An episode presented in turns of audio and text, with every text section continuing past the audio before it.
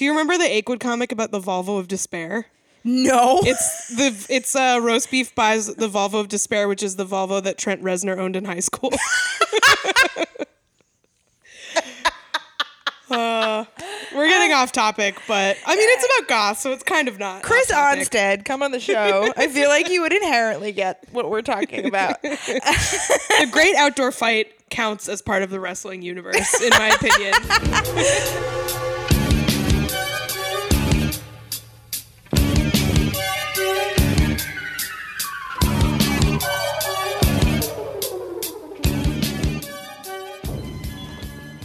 welcome to WrestleSplania, the podcast where I, Kath Barbadoro, a wrestling fan, explain wrestling to new fan, my friend Rachel Millman. Hello, how are you? I feel like that was like our most like muppety entrance. Like there's a lot of like shaking around. I'm pretty good. How are you? I'm good. I'm good. I'm excited about our episode today. I'm excited about our episode. I'm excited about the stuff that we are working on within the show. I'm especially excited today uh, because today is the launch of our Patreon page. We did it. Ah, it took us six months. Something like that. Something like that. No, well, yeah, about six months. I Um, I'm pumped. Uh, I think it's gonna be great. We did a sort of preview Discord a few weeks ago, Which was super fun. which was great, and so I'm really excited about uh, getting a Discord community started. Um, Patreon's going to enable us to do a lot more bonus content. Yep. Um, and it's going to enable us, hopefully, uh, to pay some of our guests for their time, which I think is very important, and I'm very excited about. Yeah, Um, especially because like all of our discussions of like these guys are worth the time and money, and like we want to, you know, literally put our money where our mouth is. Yeah, exactly. Um, you know, and we love doing the show. We've had such a great time doing it, and we've been so um, amazed and overjoyed by the response. Yeah. Um, but there's a little bit of a cost to it. We had to buy recording equipment. We have to pay for um, streaming services, tickets to shows, stuff like that. So This isn't the cheapest hobby I've, I've ever had. yeah, so uh, your support means a lot to us. Um, your support in the Patreon, or even if you just listen, that's also fucking great. But is fucking uh, great. if you're interested in getting access to some of our bonus stuff, joining our Discord community, check that out. It's patreon.com slash WrestleSplania. Yeah, and it's also just like using this as an opportunity to continue building a community is really cool because I mean, I don't want to toot my own horn too much because the community is built by community members, but Absolutely. the things that people have said to us about like how we're creating this community has just been like so validating and so wonderful. And we say this every time, but we really do genuinely love our listeners. For real. Some Yeah. of the coolest people in Oh the wrestling God. world are uh, amazingly seem to be fans of ours, and it's awesome. So It rocks. check that out. Uh, talk to each other, hang out, uh, make friends. Make and, friends. Uh, we appreciate your support. We love you. So yeah, I'm I'm super pumped about that. I'm super pumped about our episode today, uh, which is about Tetsuya Naito in uh, New Japan Pro Wrestling. Recently lost the Intercontinental Belt to Chris Jericho, No. but definitely like a very fun character. In, Oh, uh, and it's- this world. I, again, I appreciate appreciate the structuring of this show because with no, learning about Naito before I learned about Hiromu, I think would have been very backwards. And I think just like now that I know about Hiromu and now that I know about how Naito took him under his wing, it, everything makes so much more sense for both characters. Yeah, I think it's fun to see the connections between people mm-hmm. that you sort of start you have this like map, right? And every time we do this show, we illuminate a little piece of the map. Mm-hmm. But then you see sort of the roads that connect to the other parts of the map that we've already kind of mm-hmm. lit up for you. And somebody said this on Twitter the other day and I thought it was so funny about how wrestling is basically like an entire extended universe that's been going on for like a hundred years, and it's all kind of one story if you think about Yup. it. And I think this is a perfect example of that because not only do you have uh, Naito taking Hiromu under his wing, but we also the first thing I had Rachel watch was the uh, Showbuckle documentary, the little mini doc called "The Fall and Rise of Tetsuya Naito." Yeah. And one of the people that's very instrumental in that documentary is La Sombra, who is Andrade Cien Almas in NXT now. So it's like another little little piece. Yeah, that- and Andrade was in our first episode. exactly. Yeah. Well, it's also the introduction of like his bringing out of Sanada in that. Mm-hmm. It sort of reminds you because, especially the way I have been dropped into this world and continue to learn about this world, a lot of these people, I, because I'm learning about them in this way, I have them accepted as forever mainstays. And it's like, wait, nobody knew who Sanada was in 2015. Yeah, yeah, yeah, exactly. And now he's out here proudly dry hunt- humping a yoga mat on YouTube. And we Oh love my him. god. Yeah. Guys, if you haven't seen the video on the New Japan website that all it is is 10 minutes of Sanada silently working out, it is amazing. It is incredible. New Japan knows exactly what they're doing. Let me correct what I said, by the way. It wasn't a yoga mat, it was a foam roller. It was a foam roller. He's just like two minutes in fucking a foam roller. It's crazy. but anyway, that's what we're here to talk about. We're here to talk about Naito. Um, we might talk about foam rollers. we don't know. This is this show. That's true. but I think this is such a compelling story. Um, basically, to give sort of the gist of it, if any of our listeners don't know, Naito um, in like 2013 to like 2015 was a face in New Japan. Everybody called him the Stardust Genius.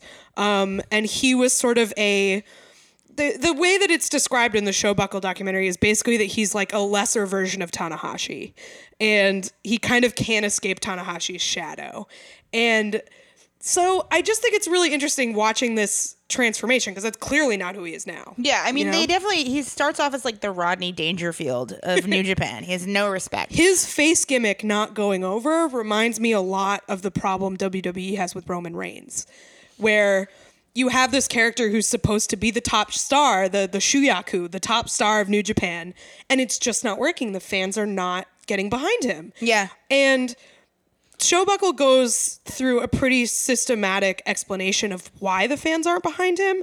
That's pretty interesting. Um, but I think, regardless, this story, even bigger than about being about Naito, it's a story of what do you do when your character just isn't working? Yeah. How do you approach a solution to that problem? And I think the solution that Naito comes up with is very interesting. Basically, the solution is lean into it.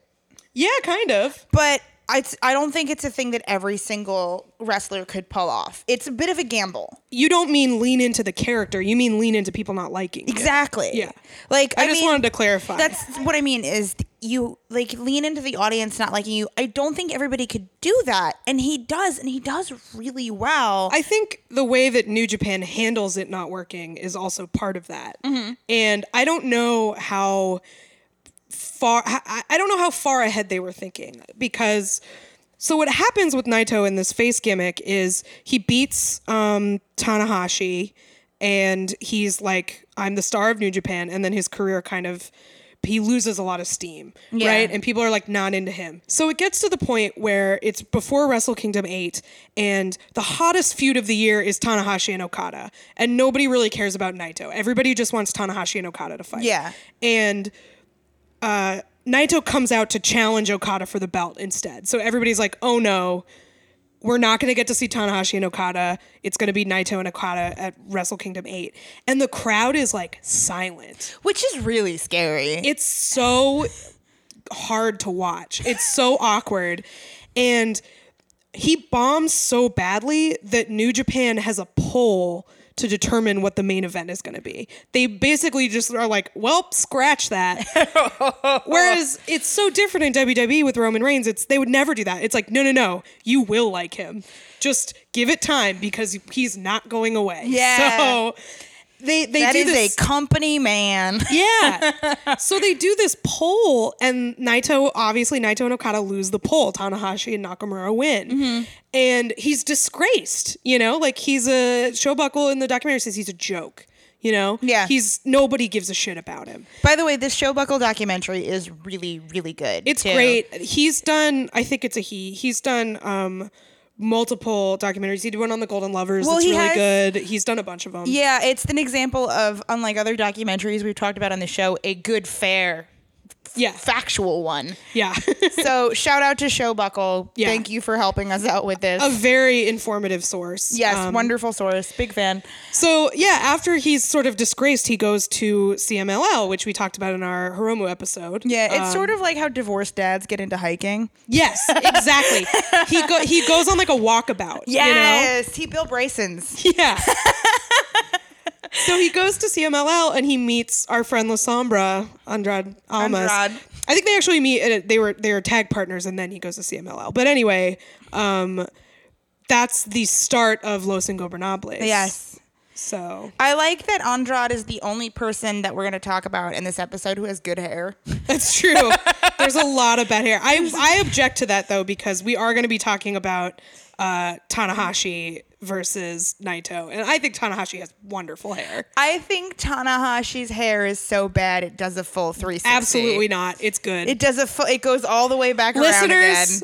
I do not stand behind this We will have a vote on this. Tanahashi's hair is beautiful. I'm sorry. it's Tanahashi so good. is beautiful and he has that hair. it's great. Quiet. It's great. Never quiet. Never. uh, I don't know. I I do like that Tanahashi when he puts his hair up, he looks like a soccer mom in Cancun. yeah, absolutely.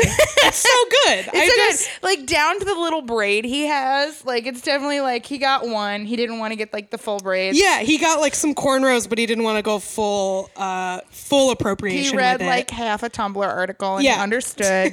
you know. Uh, But yeah, so he goes to CMLL and then he kind of does this slow heel turn, which you very aptly described as sort of just leaning into people not liking him. Yeah. Just like, fuck you, fuck your company, fuck your titles. Yeah. Uh, fuck all the refs. I'm going to punch all the refs and throw all the young lions out of the ring when he finally gets back to New Japan.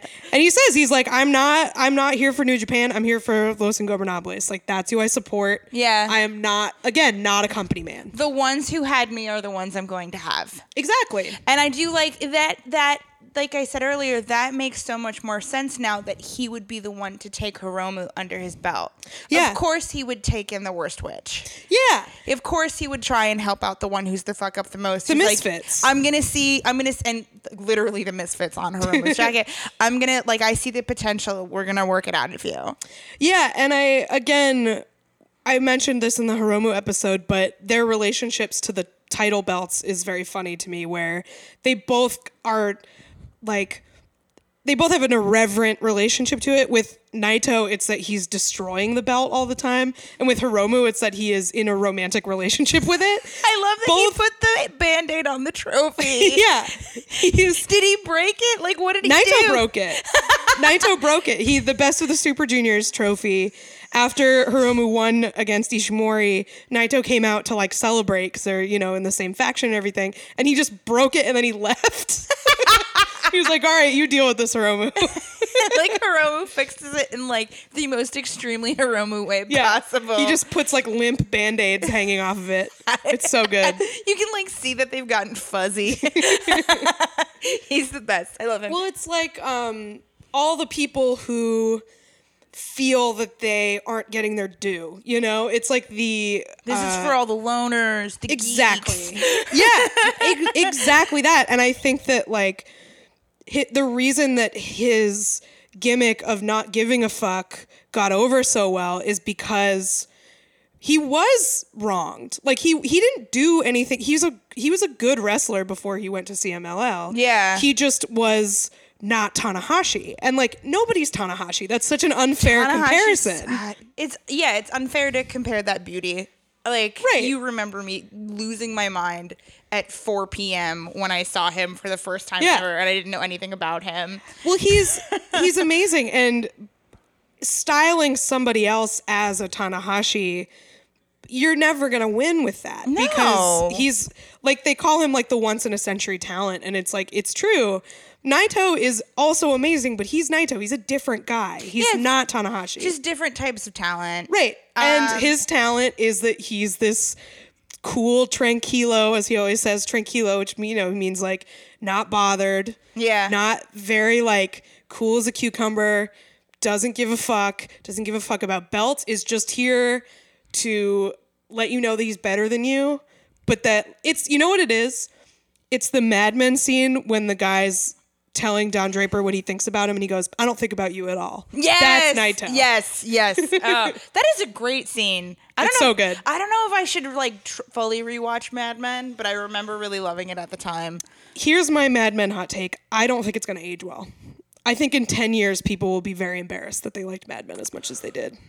Ooh, I have a similar hot take on that on, an- on another beloved AMC property. Oh, yeah? Breaking Bad, you think? Breaking Bad. I think in a, I think in a, about ten years time, people are going to be like, ugh.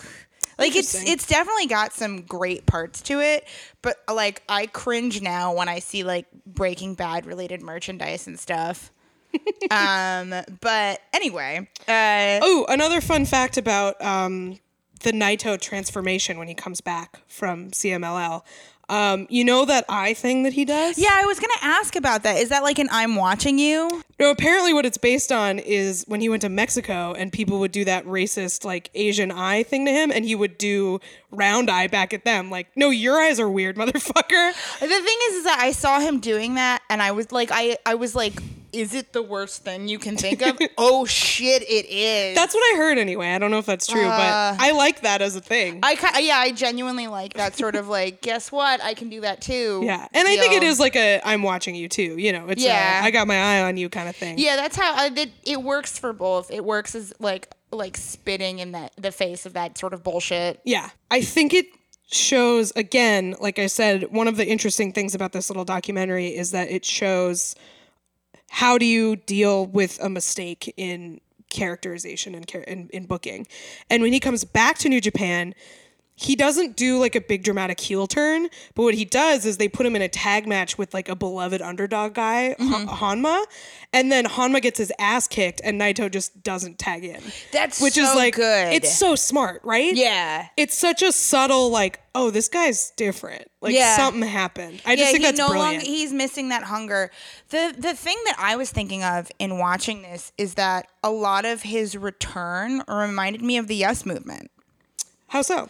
I mean, well, one parallel timing around the same time, right? Was, mm-hmm. it was fairly similar eras, but it's him saying, "You don't like, you guys don't accept me. Fuck you. You should accept me." So I think that's interesting because I feel like with Daniel Bryan, it was you don't accept me, you meaning the company. Yeah. And with Naito, it's you don't accept me, you meaning the audience. Yeah, And yeah. so it's it's Daniel Bryan is like pro fan. He's like Yeah. populist, and Naito is like, I'm not here for these people. I'm Yeah. this is me. But I did. There is a little bit. Of, I think, like I said, I said that to you before, and I'm like, I see a little parallels here, and you were like, I see Roman Reigns, and I was like, oh fuck, that's a great analysis. I mean, I think it's Roman Reigns when he's a face. It's definitely not Roman Reigns when he comes back. Um, but I think I'm glad we watched um, the first match that we watched was uh, Tanahashi versus Naito from Dominion 2017, and this is a great match in general, but it's also such a good demonstration of Naito's character when he comes back from Mexico Oh yeah, because he comes out with the belt and it's all fucked up. Yeah. And then that's why Tanahashi goes after him is because like you've disrespected the belt, which is like such a good face move. Like Mm-hmm. Yeah. Tanahashi getting mad and acting like a heel almost puts both of them over. Yeah. You know what I mean? Yeah, absolutely. Uh, and we've talked about different matches before. We've talked about precision matches. We've talked about like crazy person Hiromu matches. We've talked about flippy matches. This is a combo of like people who are usually very precise losing their minds because like it says the documentary really helped in guiding me in terms of like he doesn't give a shit until he sees Tanahashi and he's been saving all of this anger and rage for him mm-hmm. which I really enjoy just sort of like this narrative of like how do I get rid of how do I expel this energy Yeah. And I also think given that it's interesting that he loses the match, the Tanahashi match that we watched. Yeah, I think what matters like to me, and this is again, it's easier for me to filter this through this angle, and I could be wrong, but I, it's kind of like he doesn't care that he lost. He cares that he, Tanahashi finally gave him the same attention that he was that he received. Yeah, that's interesting. I just like that seems to be what he cares about in terms of these earlier of this earlier stuff. Well, this isn't early. This is from a year ago. So Yeah. this is later in his. Yeah. Uh, I mean, earlier in like the LIJ chronological order of the matches we've watched. yeah. Yeah. And um, my reading of it is that he loses because he does lose his cool. Like that he Mm. because he's tranquilo. He's like Mr. I don't give a fuck. Yeah. And there's a lot of ways to not give a fuck as a heel in wrestling. Yeah. There's like I don't give a fuck I'm crazy, which we'll talk about uh with there's I don't give a fuck I'm crazy. Then there's like I don't give a fuck I'm rude, which Yeah. is Jericho, which we'll talk about. But Naito is like I don't give a fuck I'm going to lay down in the middle of the ring. I love the laying down. It's so funny. It's so funny. It's legitimately cool. it's And- so cool. Yeah, I'm just kind of like, I'm here. How are you? It's like it's like a power move of inviting a, somebody over that you're into and being like, oh yeah, I didn't put on makeup. You know who it, you know who it I'm weirdly, not wearing a bra. you know who it weirdly kind of reminds me of? Orange Cassidy. Yes. We're like Orange Cassidy's just like sleeping basically when he gets into the ring. Naito kind of does the same thing. I can't think of I'm sure there have been some in history, but I, I can't think of anybody else whose gimmick is that they like don't care about wrestling. Like I think that's so funny. And a lot of people have joked that Naito is like the first millennial wrestler. Down to the actual age of millennials because we're all almost 40. I know he's older than that, right? I know he's he's in his mid thirties. Oh, okay. He's uh you know who he's the same age as? They're they're in like a little club is uh Ishimori, which is like crazy that Ishimori's that old cuz what is his skincare routine? He looks so young. oh my, what acids? right? Tell me how you exfoliate. I think Naito looks older too though. Naito does look older, and I think I also assumed he was older because he took Hiromu under his wing, Mm-hmm. sort of thing. But now that now that I know that it's less of a father son thing and more of like an uncle nephew. Yeah, I think Yeah. older brother, little brother is how I read it, but I, I think there's shades of all of that. Sure, it's all that definitely. I mean, Her- Hiromu's like 27, 28. So Yeah. he's he's a good deal older than than Hiromu. But Hiromu acts like he's 23, so it's like I still code them a little further apart. Mm-hmm. Uh, but so the Tanahashi, he loses to Tanahashi, but I think I'm gonna say I think we both kind of have weirdly correct reads in their own right because he did finally get to fight Tanahashi, but he lost. Be- like that's that's I like that read. Yeah, he's. I mean, he's fought Tanahashi many times before this Yeah. match. But Tanahashi finally met him with the same rage, and I think Yeah. that is an important thing to him. Yeah, yeah, yeah, yeah. And I, I just think that's like such a smart decision. And the fact that the crowd starts booing Tanahashi for that, like, I think is kind of cool. Yeah. It's also interesting that this happens, I believe, in Osaka, which is where Naito initially sort of bombed was in Osaka, where like that initial challenge. And apparently there's a thing in Japan that I can't really get a read on as a foreign viewer. Certain performers are more um, beloved in certain regions of the country. So, like, they will book a show where it's like, okay, well, and I'm making this up. I don't know if this is true because I can't remember who's big where, but it's like, okay, well, Okada's big in uh, Budokan Hall. So like he'll headline Budokan Hall, but like somebody else is big in like this city, so he'll headline the city. I mean, it's kind of you know Mets playing at Citi Field Exactly. versus Mets playing at Yankee Stadium. I just think that's interesting because I don't really see that in WWE. Like Yeah. this idea that certain crowds are markedly more into certain wrestlers. I mean, certain I they kind of try to se- like sell you that on like in like season one of Total Divas, where Natty's like talking about how she was really excited to do a homecoming show in Yeah. Canada. But Yeah, when it's- a little different. if it's like they're f- from a foreign country and they're in the foreign country, Yeah. there's that. But it's not like, oh, Kevin Owens does great in Chicago and Randy Orton does great in Boston. You know what I mean? Randy Orton would be from Boston. I don't know if that's true. I just made it up. I feel like Boston would probably like Randy Orton. so uh, that's the Tanahashi match. Um, it's a lot of fun. He makes he basically. I think you're right. He basically trolls Tanahashi. Yeah. Is what happens. yeah, but I mean, as it is with everything, sometimes when you troll, you cell phone. so that's essentially we're both right. Yeah, yeah. I think that's a good way to put it. Sometimes when you troll, you cell phone. Oh, definitely. The next match we watched was uh, a few months after uh, Tanahashi versus Naito. It was at it was the first night, I believe, of the 2017 G1. So we've talked a little bit about what the G1 is before, but uh, I just, don't 100% know. Is it like the Indy 500 of New Japan? Am I just It's- going with numbers? I don't know what the Indy 500 is, so I can't say yes or no. I mean, I know it's a car thing, but I it's don't a, know. what it it's like the Super Bowl of car racing. yeah. So the G1, it's basically like we've been talking a lot about Best of the Super Juniors, right? Yeah. The G1 is basically like that style tournament, but for all the heavyweights. Okay. So it's basically like a month where all of the heavyweights in New Japan wrestle each other in like a round robin tournament. They have like two brackets, and then the winner of each bracket fights, and then whoever wins usually main events Wrestle Kingdom challenging for the title. That's usually what happens. I really like that as a sort of like satisfaction. Like, feel like New Japan gets it so much more of like you have these dream matchups, and like the G1, they can make it so that every single person's dream matchup happens. right. You get every combination. I mean, you don't get every combination because they're in two blocks, but you get As many as you can. Exactly. And and that's like the fun of something like Best of the Super Juniors too is they arrange the blocks so it's like okay, these people with these rivalries will be in the same block so you definitely get a match with them, you Yeah. know, that kind of thing. So uh it's a, very exciting. We are going to spend a lot of time watching it this year and uh, fucking up our sleep schedules, probably. Is it going to be that bad? Probably. I lost like the entire Dominion weekend. It's like a miracle. I got. I'm still. I like. I was still fixing my sleep schedule just because like we set it up. I didn't go to bed. I stayed up till three. I passed out right when the Bucks came on, and I woke up at six forty-seven in the morning to the first of the three of the Okada Omega match, and was Nice. just kind of like. I'm gonna have a fucked up day now. and Well- you and I fell asleep in shifts, I think. Yeah, we did. I fell asleep during Hiromu Osprey, but um, yeah, no, Dominion fucked me up, and uh, we're gonna get more fucked up for the G1.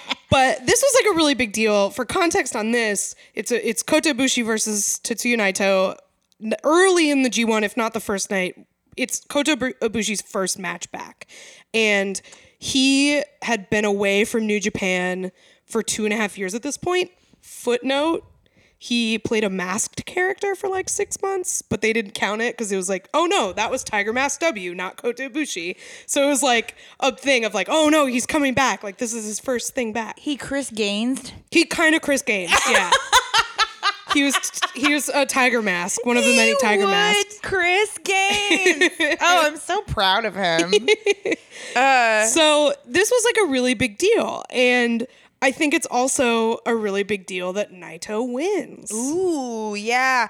I really, I really liked the uh entry. Well, I love a, I love Ibushi's entrance every time. Yeah. he's just so much fun, and I love him and his He's very so beautiful. and his beautiful simple brain. Um, Two bad hairs in this match. Such bad hair. oh my goodness.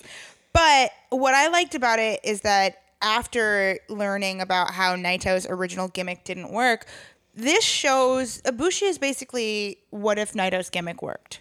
Yeah, I can see that. Of just kind of like, here I am, this like beautiful prince. Yeah, uh, like this kind of slightly doofy baby face. Um, I just don't know if he's actually doofy to a New Japan audience or if we code him as doofy because we're so obsessed with like him out of the ring. somebody uh, on Twitter said that we treat him like a manic pixie CTE boy. yes. Very correct.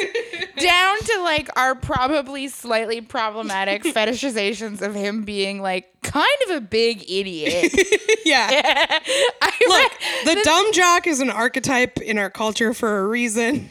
we, just have it. a better understanding. nah, probably not. Uh, but I do like the thing that we learned, which is that he doesn't like to read manga because he doesn't like to have to f- imagine the pictures talking.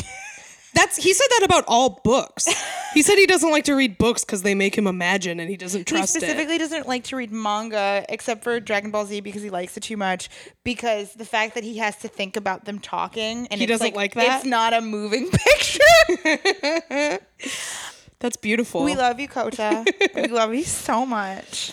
but yeah, that's an interesting read. I hadn't really thought about of like this is this is your uh, if this gimmick worked? yeah looking looking through a, a magic mirror to an Yeah. alternate reality of what so you could he have has been. to he has to fight the like the first iteration and this is just fun because it's like we talk so much about like oh this gimmick just worked this gimmick gimmick just works and it's really what i think it's been fun to do now recently. It's just like what what happens when a gimmick doesn't work? Right. what happens when you have to change it? And this is just very cool and like the process of change and how he wins in this change. Right, and this is um, one of his first matches, but he goes on to win the entire G1.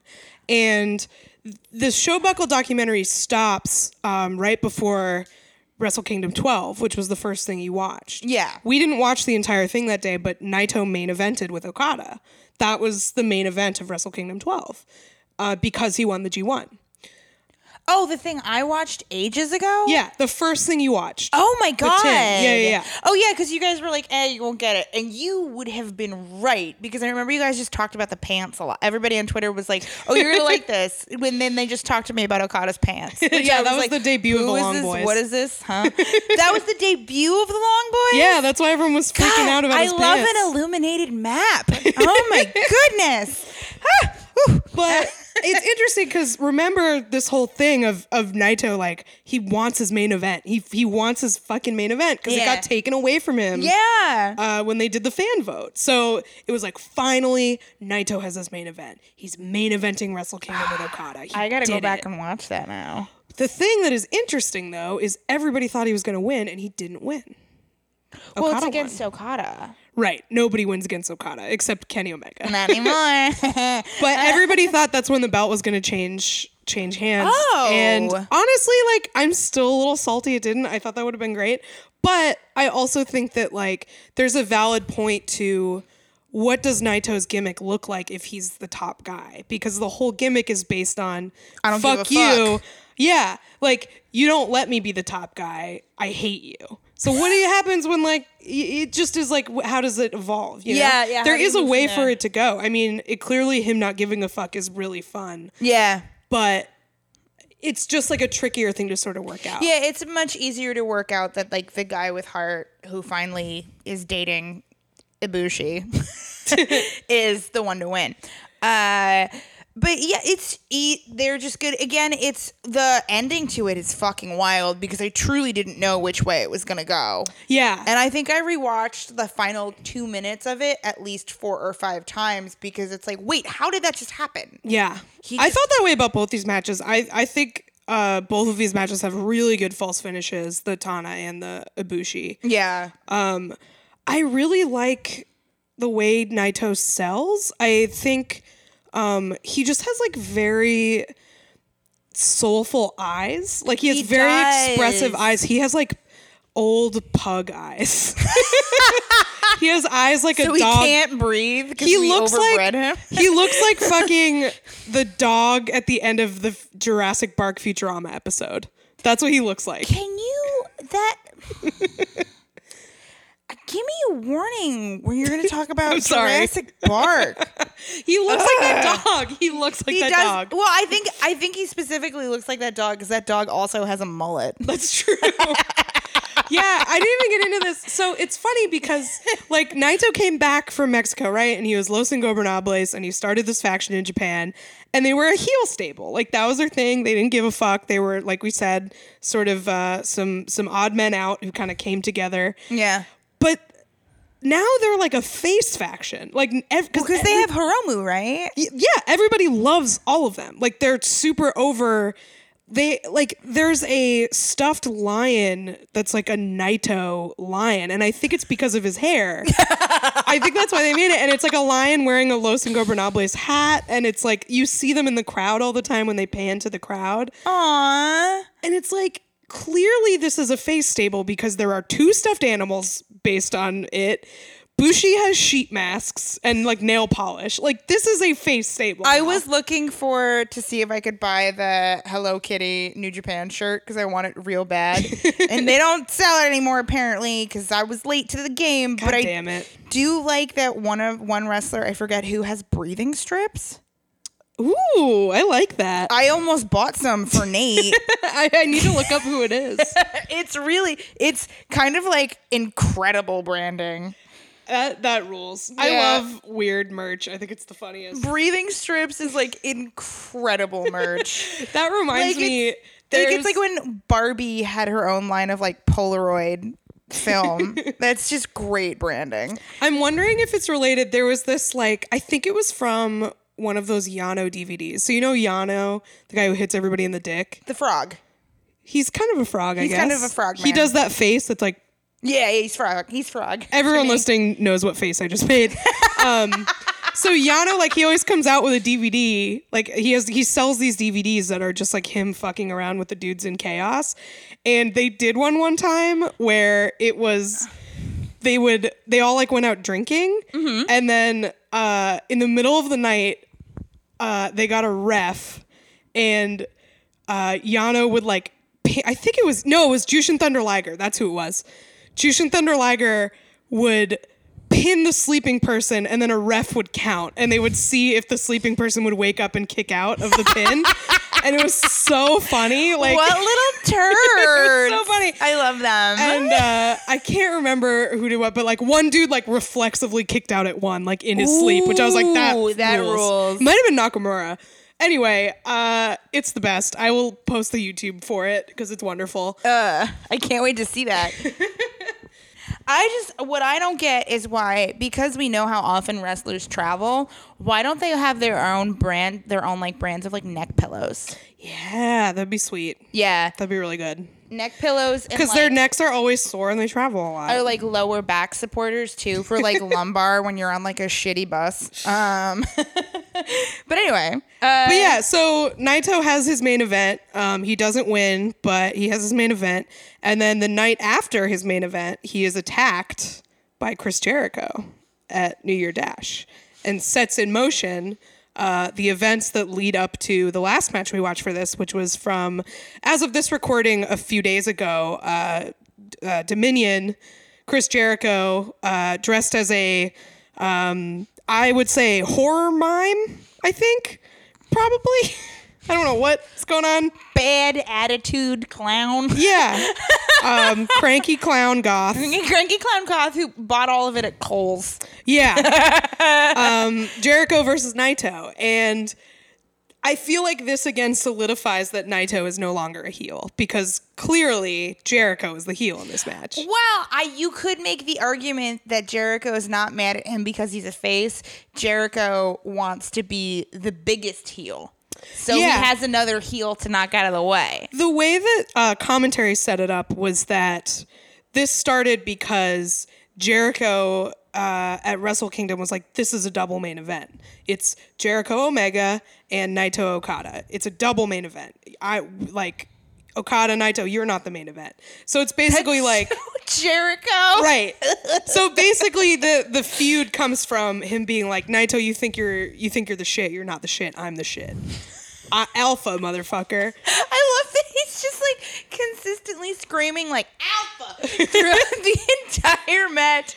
I love this match. I It's so fun. Love I liked it better than uh, Omega Jericho. I think.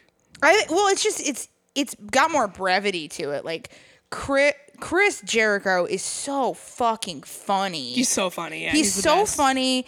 What's really notable about every time I watch him in New Japan is like he is having the time of his life. Yeah. Like, and you've said this repeatedly, and it's true. He's so happy he can curse. Yeah, he's pumped. He's, taking every opportunity to. well, that I had you. I had Fuck Rachel you watch. think I am? I had Rachel watch the promo where he just starts yelling at a turtle.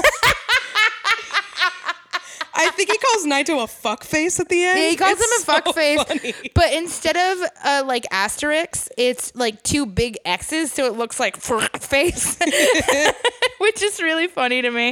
Uh, it like he just comes in, doesn't even give Naito his like cool entrance.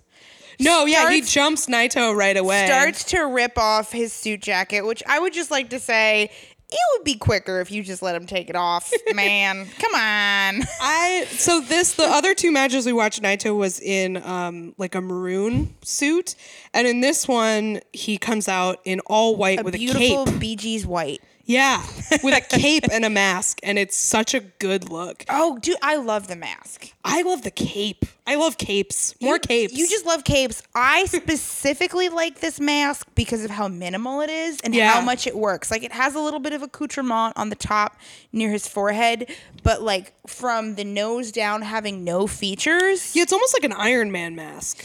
Yeah, it's um it has a little bit of reminiscence of uh Sleep No More masks. Mm-hmm. So it's basically like, what if somebody looked at a Sleep No More mask and they went in one direction, which is Marty Scurll, and the other direction they go in is Naito, mm-hmm. and I like it. But anyway, he ambushes him on the way to the ring.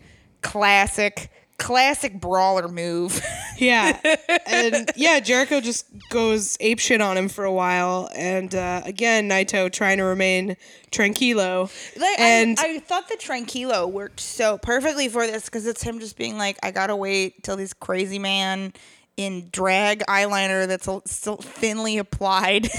I gotta wait. I gotta wait him out, and then I gotta get mad. Like it's very interesting. Like it's very early in when he's like thrown the table on him, and Naito's in the table, like in, like in a very uncomfortable looking position, just kind of like holding still, waiting at waiting it out. yeah, I feel like if I could sum up Naito's sort of like vibe when he's uh, on the defense, is he's basically just like. I could do this all day. Yeah, I could do this all fucking day until later in the match when it's time to really, you know, sell your injuries and everything. Yeah. But at the beginning, when somebody's just getting his sh- getting their shit in on him, he's like, "All right, like I'm, you know, I'm gonna fucking destino you into the fucking mat on the top of your head, and you're gonna die. But feel I'll like- wait." that's a super interesting metaphor for like the arc of his career, right? Yeah. Because he what I think is interesting about him is sort of like how you can kind of break through at any age. Like he did not break through when he was younger. It's you, talk to people you like if you talk to people who are actors and are auditioning there are actors who break in when they're 12 there are actors who are breaking when they're 20 Eh, but i think the really interesting story are the people who don't break in until they're 40 or 50 like leslie jones Right.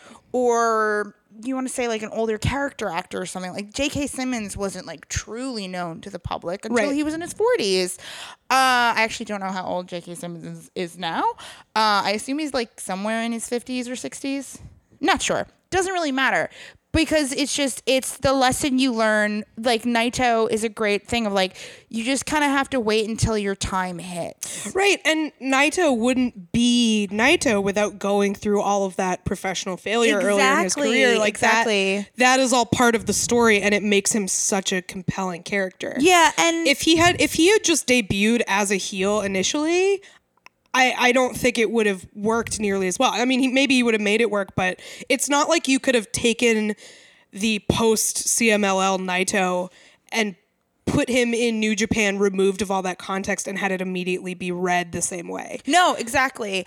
Um, and I do think another thing that I forgot to say earlier is that it's sort of like you have to wait till you find the thing that works for you. And it's it's interesting now to have this the Hiromu stuff within that context because before that it was just kind of like this old pro took him under his wing but he took in Hiromu and probably learned as much from Hiromu as Hiromu learned from him. Mm, maybe, yeah. It's Fox and the Hound. it's cute.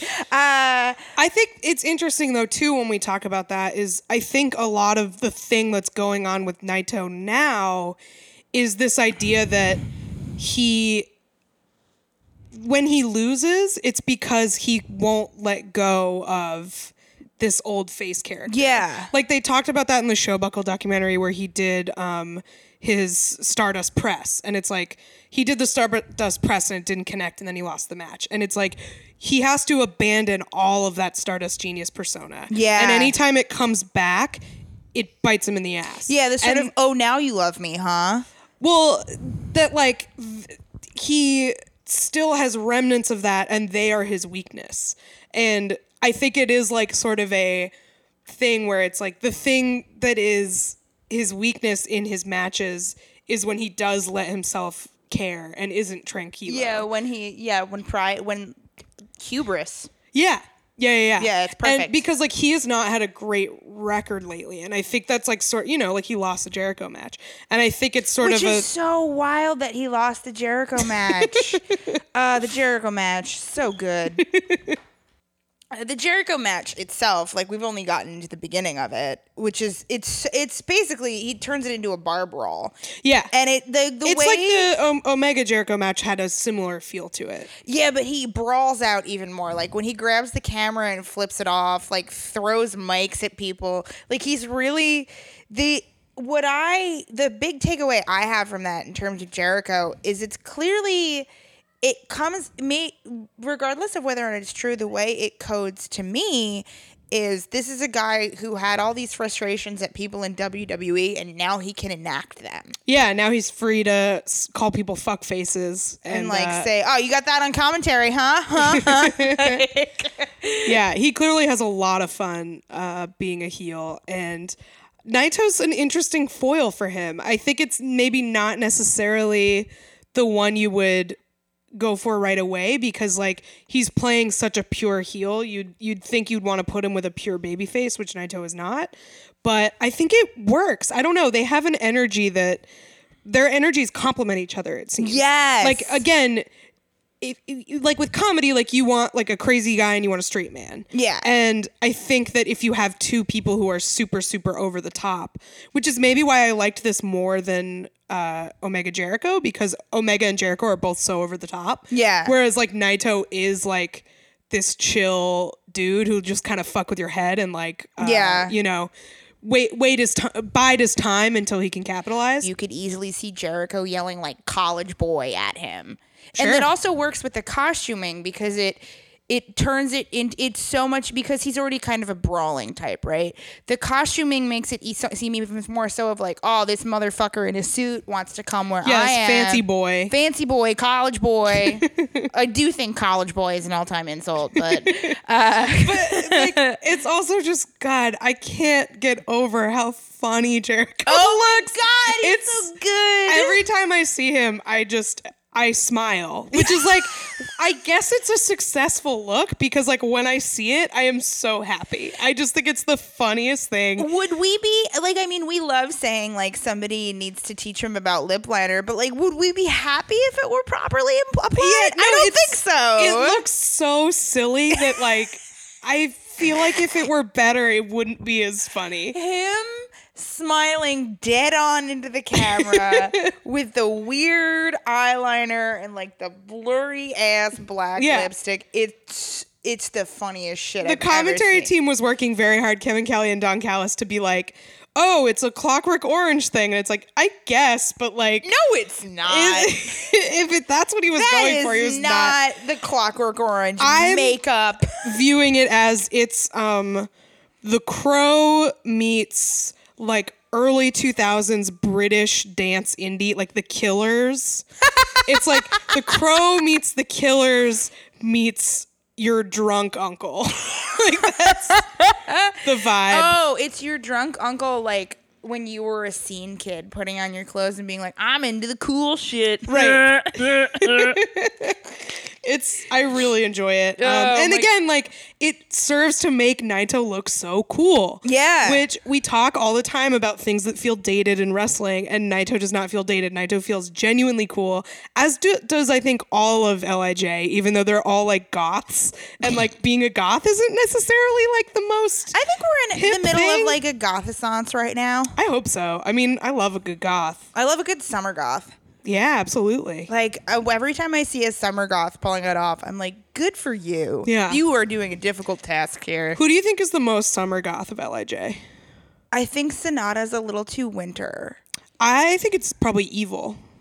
I don't know as much about evil, but I see it. Well, because he has the hair. Yeah, he has like the colorful hair and like the he has a really cool singlet. I Yeah. just feel like he's ready for the beach. Yeah, yeah, he's yeah, you're right. Evil is a good summer goth. And he's like tan, but he's still a goth, which I appreciate. Which of the Lij goths do you th- think can drive? Because you know goths goths goths can't drive. Is that a goth stereotype? it's it's one of my favorite goth memes is that you never see a goth person driving. I guess that's true. Think about when you see if you've ever seen a goth person driving a car. but back to the Jericho match, I guess. It's he when they finally actually when he's like yelling at Red Shoes like ring the bell. Like Yeah. so he bullies everyone around him. He's having the greatest time and I love watching it. I can't wait to watch more of it. He's so so much fun. yeah, hopefully he's gonna fight Evil next, because that's uh, who came out at the end, because he starts whipping Naito with the belt. Which again, is kind of scary. again, I feel like speaking to the fact that like Naito is the most compelling character when he's kind of getting his ass kicked. Like he's he's an interesting loser because his whole thing is when he wins, he doesn't care. So it's like his wins don't. They're kind of anticlimactic because Yeah. like he doesn't give a fuck. Yeah. So, but he does kind of give a fuck when he loses because Yeah. he's hurt. So. Yeah, he's getting whipped with the belt, and then Evil comes out and, Yeah. and saves him. But the belt whipping, I have to give them credit because like if you take that a little too far, that gets icky fast. yeah, absolutely. And they did it just enough that it didn't feel super icky. Mm-hmm. Uh, the amount of blood in this match kind of squicked me out because there's eye blood. Yeah, Naito cuts his eye pretty early on. And they the commentary really again, they do their job right because I like I was on edge about it. I think there's going to be your some. job. I think there's going to be some really good fan art of uh, Naito in the white suit with the one bloody eye. That's going to That be actually sick. looks more clockwork orange. than Right. Chris Jericho. That's the thing is like he just looks so much cooler. It's like I I can see almost like a similar sensibility, but it's like but Naito has like taste. like the man with the worst haircut has taste. it's true. Uh, I loved Chris Jer- like Chris Jericho's ponytail is great because it reminds me of this bar that I used to go to in Albany that I actually got into a fight outside of once where the owner I saw him take his ponytail out and his hair just stayed the exact same shape. Yeah, Jericho And I just feel that. like Jericho's hair would do the same thing. It's like the same grease level. It's so good.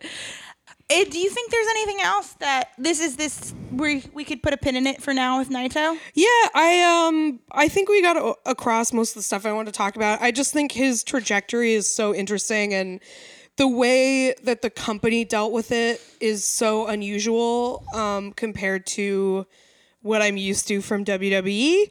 Uh, and I think it it there were a lot of mistakes made by him and by whoever was sort of helping him out in the beginning. Yeah. But they have been so savvy ever since. Yeah, with they learn their lessons. yeah, and and I think that that like again comes from just a lot of time in this business. Yeah. And like we said, uh, th- this is sort of he's reaching his prime as a character a little later than a lot of people do, but he's there and this character clearly resonates with a lot of people. This idea of like being resentful of people who have held you down through no sort of fault of your own is I think in our sort of climate uh Relatable. very relatable. yeah uh, and uh, we talk a lot about like variants uh, this is this is interesting because it's a different variance that we can talk about which is success at any age and i think it's very appropriate that we ended on a jericho match Yeah, he was yeah, in the yeah. later stages of his career Totally. And he's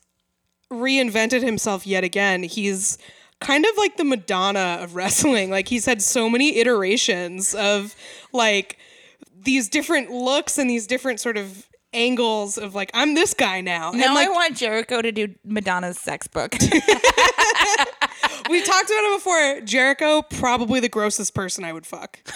like i wasn't going to bring that up on mic and i salute I your willingness to say that on mic I absolutely would and I know that that's like very gross. well, you said that to me early on, and I was like, that's not that bad. And you were like, no, it's gross, Rachel. And like, now that I know more about wrestling and I know more about Jericho, I understand your willingness to pork on a deeper level. And I also completely understand that it is disgusting. gross. It's super gross. But you're Uh, my friend, and I support you. Thank you. but yeah, um we got to do a Jericho episode soon, obviously. We have to do multiple Jerichos. yeah, he rules. We have to do a, Jer- a series of Jericho. But yeah, I think you're right. Like having this be a later, him fighting somebody who is later in their career and who has shown time and time again, I'm relevant. Like you think Yeah. I'm not relevant, guess what? I'm back and I'm doing something different and I'm doing something exciting. Yeah. that's like very cool. And and uh, I think that those two guys probably have an affinity for one another. I mean, they work together so well, so well. They planned a match together. Yeah, it was you know, great. There's always that's that's a basis of intimacy that they can always work on. Uh, but I think that's it for now. Um, as usual, if you like the show, you can uh, follow us on Twitter. You can follow us on Instagram, WrestleSplania at both WrestleSplania at gmail.com. Rate, review, subscribe. Five stars on iTunes always helps. And you can uh, pledge to our Patreon, which is now live. Yeah, uh, we have a bonus episode that's dropping the same day as this episode. Yep. And if you want to hear us talk about Velveteen Dream, Yeah. yeah, and we're excited to, to talk about. We're going to be Velveteen Dream. talking about the NXT show that just happened. So Yeah. definitely check that out and uh, join our Discord. Keep the party rolling. Let's keep building a community that we're having fun building. We're very Um, excited. and we're, we're excited to give you guys more content, and that Absolutely. is what truly what this is about in terms of making a Patreon, so we can afford to make more content for Absolutely. you guys. Uh, but we love you, and we will talk to you soon. 拜拜。